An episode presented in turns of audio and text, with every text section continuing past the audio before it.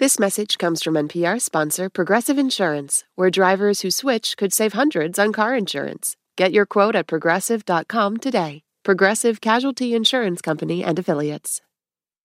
This message comes from NPR sponsor Trane. A high performing business takes a high performing building. Reach organizational goals while enhancing systems and reducing emissions with Trane Energy Services. Explore their consultative approach at trane.com/slash energy services.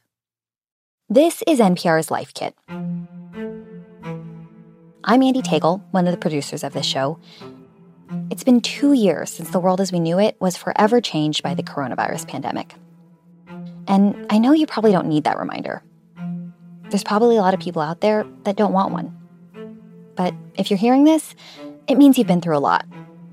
Through lockdowns and empty grocery store shelves and social distancing, through unemployment and essential work Zoom rooms and Tiger Kings and sourdough starters and all the sweatpants, mask mandates and police brutality, a presidential election and insurrection, vaccines and boosters and masks off and on and off and on again.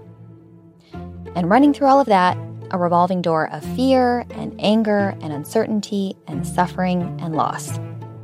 But also a surprising amount of hope and kindness and new discovery and delight, even. All of this to say, it feels all but impossible to qualify two years of pandemic living in any one way. But one thing is certain somehow, some way, amazingly, life has gone on.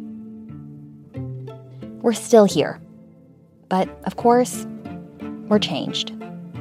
So, in this special episode of Life Kit, the team is here to share with you episodes that changed our mindsets and got us through the past two years. Lessons that can also offer a little hope for the future. Support for NPR and the following message come from our sponsor, Whole Foods Market. Host a celebratory brunch for less with 365 by Whole Foods Market, featuring wallet happy finds like cold smoked Atlantic salmon, mini quiches, organic everything bagels, and more. Plus, visit the floral department and jazz up your table with a beautiful bouquet of big, bright, sourced for good flowers. When the brunch has to be perfect and delicious, go to your local Whole Foods market. This message comes from NPR sponsor, the Schizophrenia and Psychosis Action Alliance, working to shatter barriers to treatment, survival, and recovery so that people with schizophrenia can thrive. They're one of the few advocacy organizations focused only on schizophrenia and psychosis, and as a result, have a deep understanding of this brain disease. They actively partner with like minded organizations to conduct research, improve access to resources, and empower individuals with schizophrenia and their families. More at wecanthrive.org. First up, producer Janet Woojeong Lee. Hey, Janet, what do you have for me today? Hi, Andee. I'm sharing with you this recent episode on delight. It's a lovely conversation with poet Ross Gay. He also wrote the Book of Delights, which I know a number of us at Life Kit read and loved.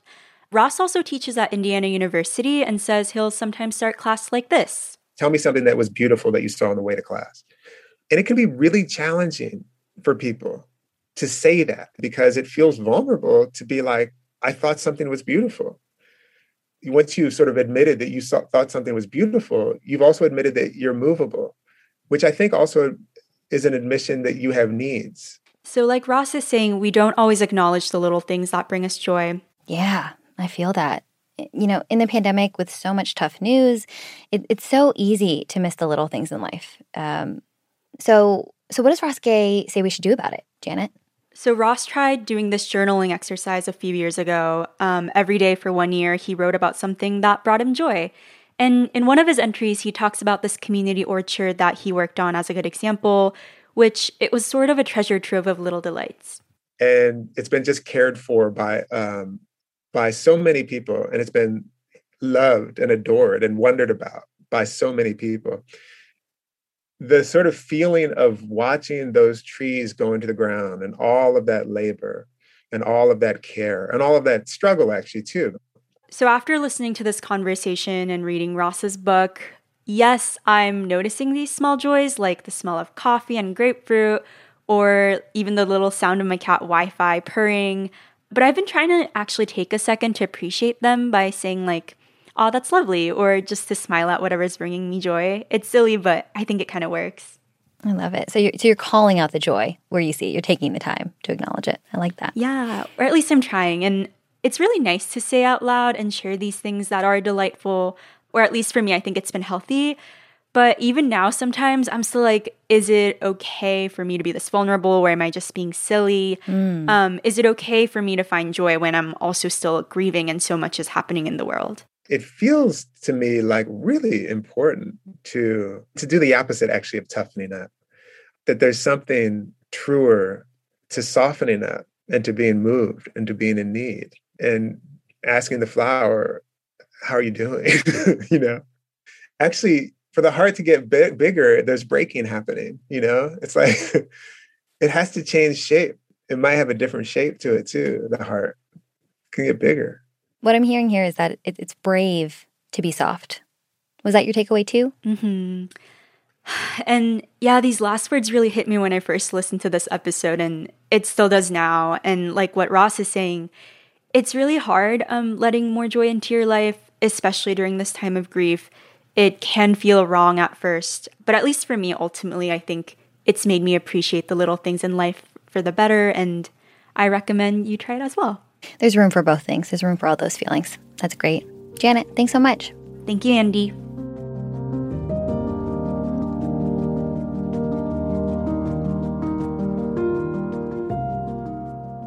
Up next, producer Audrey Nguyen. Hey, Audrey. Hey, Andy. So, what's something you've learned from our reporting that's helped you get through the last two years? Two years. It's it is truly wild that we're entering our third year of the pandemic. I mean, my perception of time is totally jacked.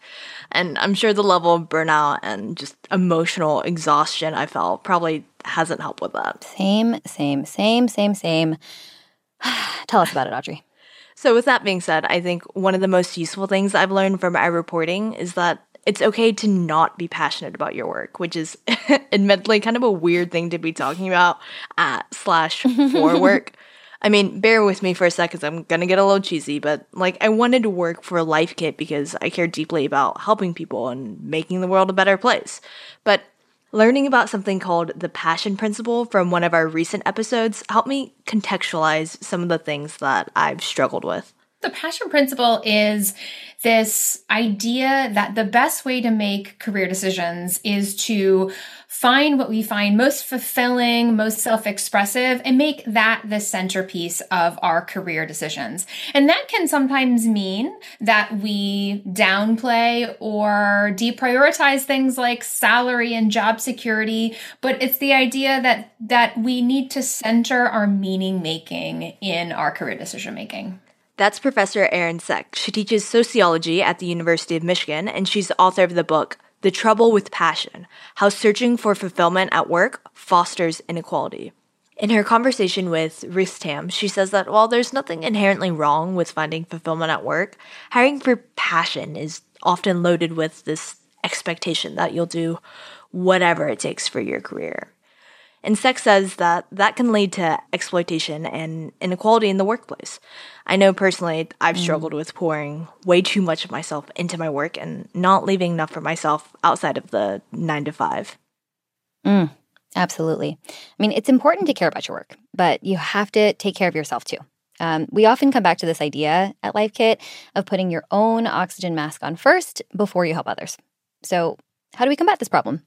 Cech advises that we take a step back and ask ourselves how can I make room for passion outside of work? So I talk about this as diversifying our meaning making portfolios. And by this, I mean, like, what are the things that excite us, that bring us joy outside of our paid employment? And how can we deliberately invest time and energy and attention in cultivating our passion in that space? And that takes work.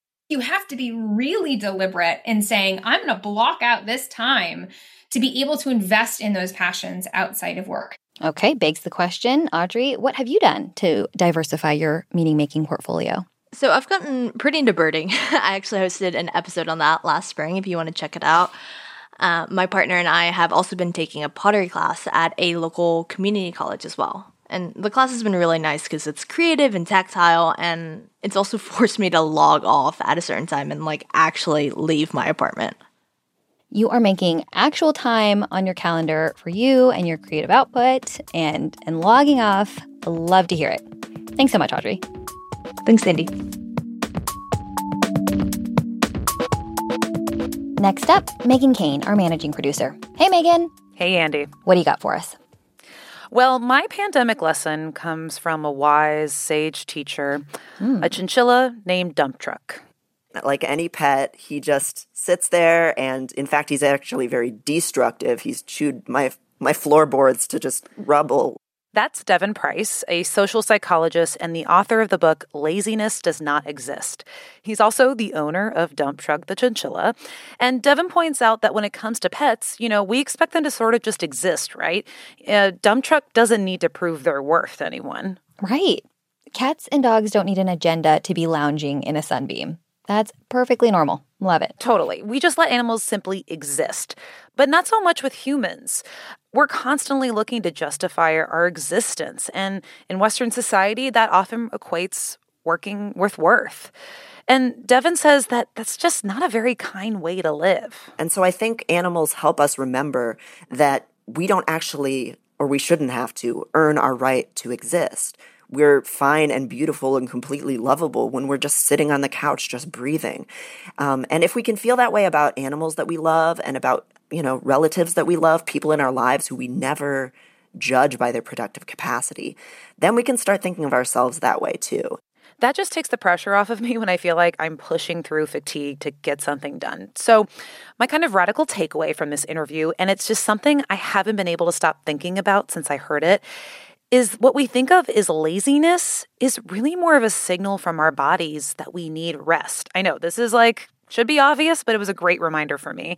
And not just that, but a signal that our values are out of step with our lives. So, a lot of times we pour so much energy into being impressive at work, satisfying all the demands of our friends and family, and just trying to overachieve in every possible way that we don't really listen to that inner voice that tells us, here's what matters most to me in my life, here's what I really believe in and value, and here's how I really would live if I wasn't just setting out to satisfy other people. So I think when we start listening to laziness, we can really question a lot of unfair social standards, really big ones too, you know, like fat phobia, this social standard that says that our bodies need to look a certain way and that we need to exercise and cook meals that look a particular way. And it's just all of this drive towards, you know, meeting a really arbitrary standard of perfection. Yeah. Has this changed your habits at all? Oh, yeah, for sure. So for me, I think to myself, okay, you know, when I get really kind of tired around 3 p.m. on a workday, maybe I take a short 15 minute nap. Or maybe I try to schedule a few less social activities on the weekends, you know, so I'm not totally drained by Sunday night. And, you know, maybe I don't need to do a super intense workout every time. You know, maybe just hitting a tennis ball around with a friend is all the movement I need for a day. We don't always have to be doing the most. That's great. yes. Um, Uh, it does feel like so much of this pandemic has people reevaluating their time and their energy. I think we all learned that rest is way more important than we realized. Oh, totally. And who knew such a profound lesson would come from Dump Truck the Chinchilla? We stand. Exactly. Thanks, Megan. For sure. Thanks, Andy.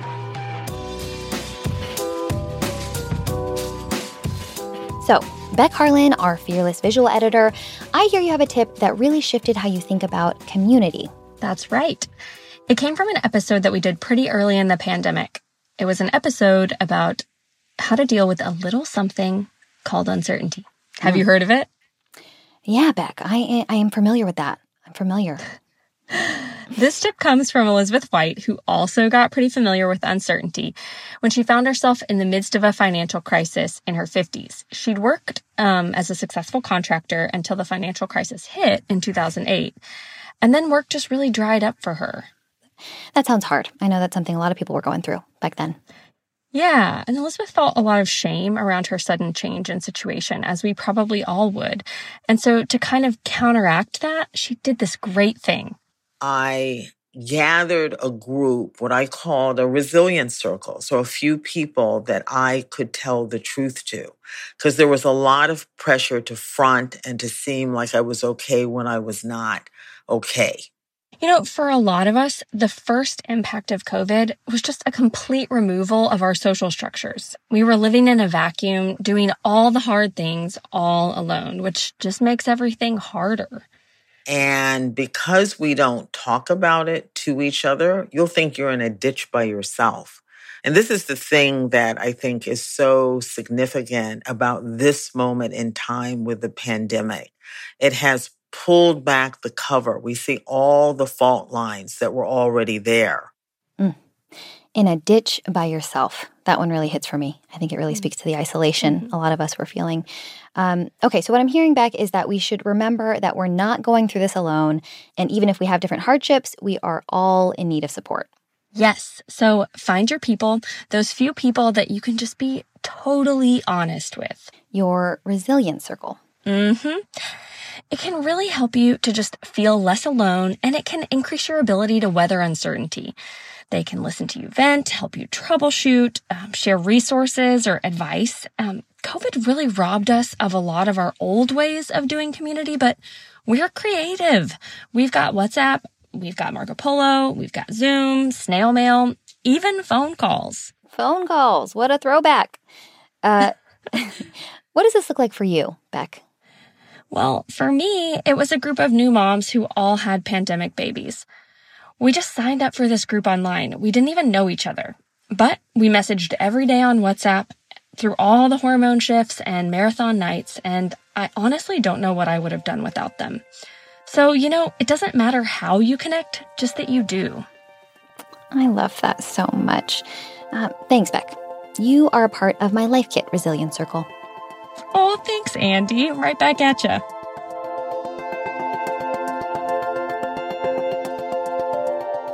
Claire Marie Schneider. Andy. Another wonderful producer on Life Kit. Hello.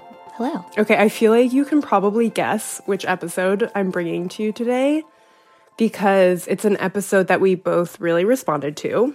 Mm-hmm. And I think it kind of both took us by surprise. It was originally suggested by my partner. It's a book written by Oliver Burkeman called 4,000 Weeks Productivity for Mortals. It is my most favorite. I'm so glad you picked it. That conversation lives rent free in my mind, Claire Marie. Yeah, it's a good one. For those who haven't heard of the book or the episode we're referring to, Oliver was obsessed with efficiency, I would say. He was definitely on a mission to optimize his life. Oh, yeah. All the apps, all the notebooks, all the email folders, even had like a productivity column. Exactly. But that did not totally work out for him. It was never actually something that I managed to do. I don't think it is something that human beings can uh, do. And so this book is what came after admitting defeat in that uh, in that struggle, I think.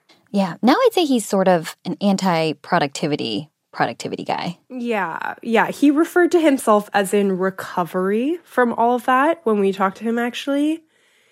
And he also said that optimization and productivity, for as much as we're just reaching, you know, trying to wrangle our time and days, it also just makes us busier.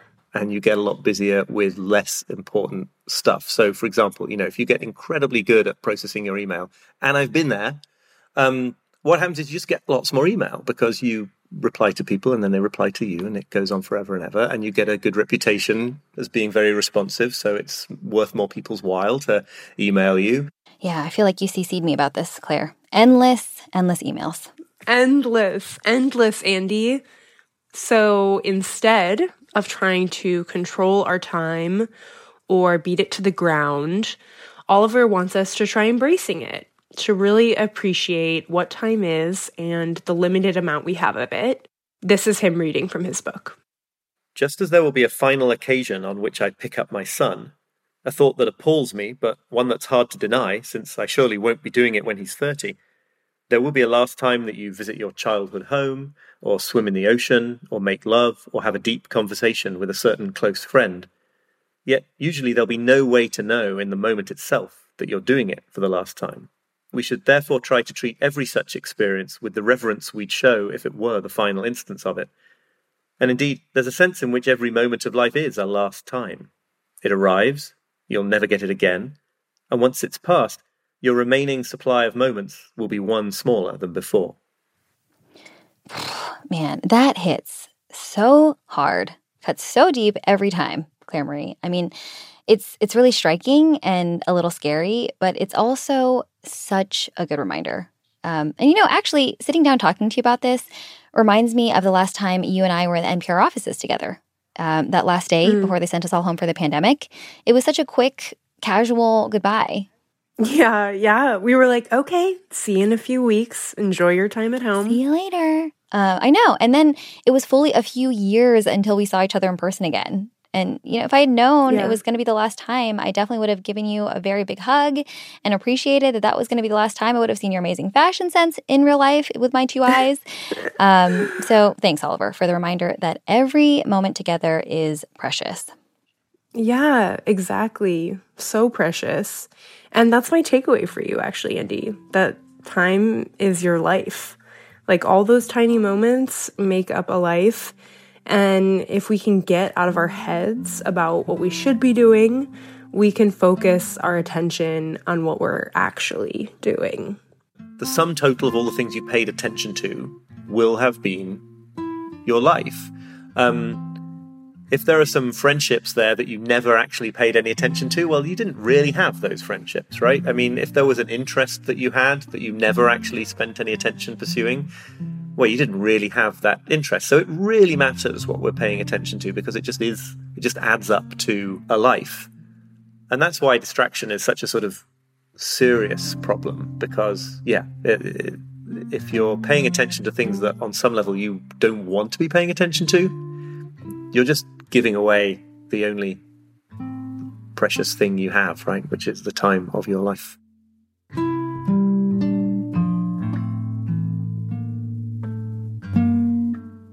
The time of your life. Need we say more? That brings us to the end of our episode. From the whole team here at Life Kit, we're grateful for the time you've spent with us today and throughout the pandemic. We know we've just spent a little time looking back, but we hope these tips will help you move forward, whatever that looks like for you. You can find the full version of all the episodes we talked about today at npr.org/lifekit. And if you love Life Kit and want more, subscribe to our newsletter at npr.org slash lifekitnewsletter. And now, a random tip from one of our listeners.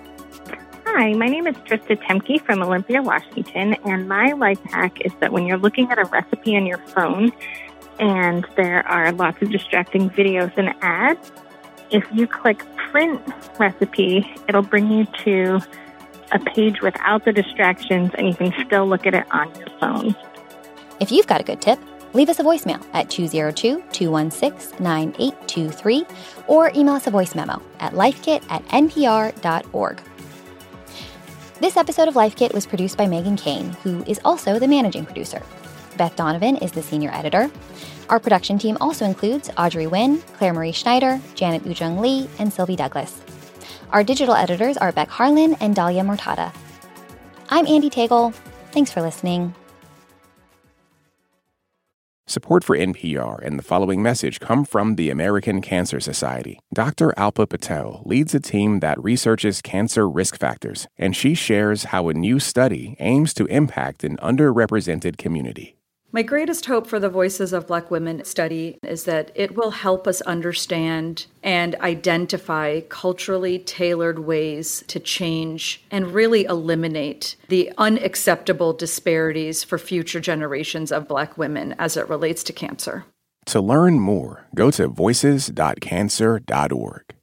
Support for NPR and the following message come from Rosetta Stone the perfect app to achieve your language learning goals no matter how busy your schedule gets. It's designed to maximize study time with immersive 10 minute lessons and audio practice for your commute. Plus, tailor your learning plan for specific objectives like travel. Get Rosetta Stone's lifetime membership for 50% off and unlimited access to 25 language courses. Learn more at rosettastone.com/npr.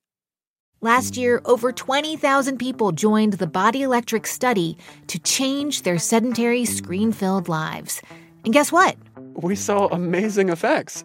Now you can try NPR's Body Electric Challenge yourself. Listen to updated and new episodes wherever you get your podcasts.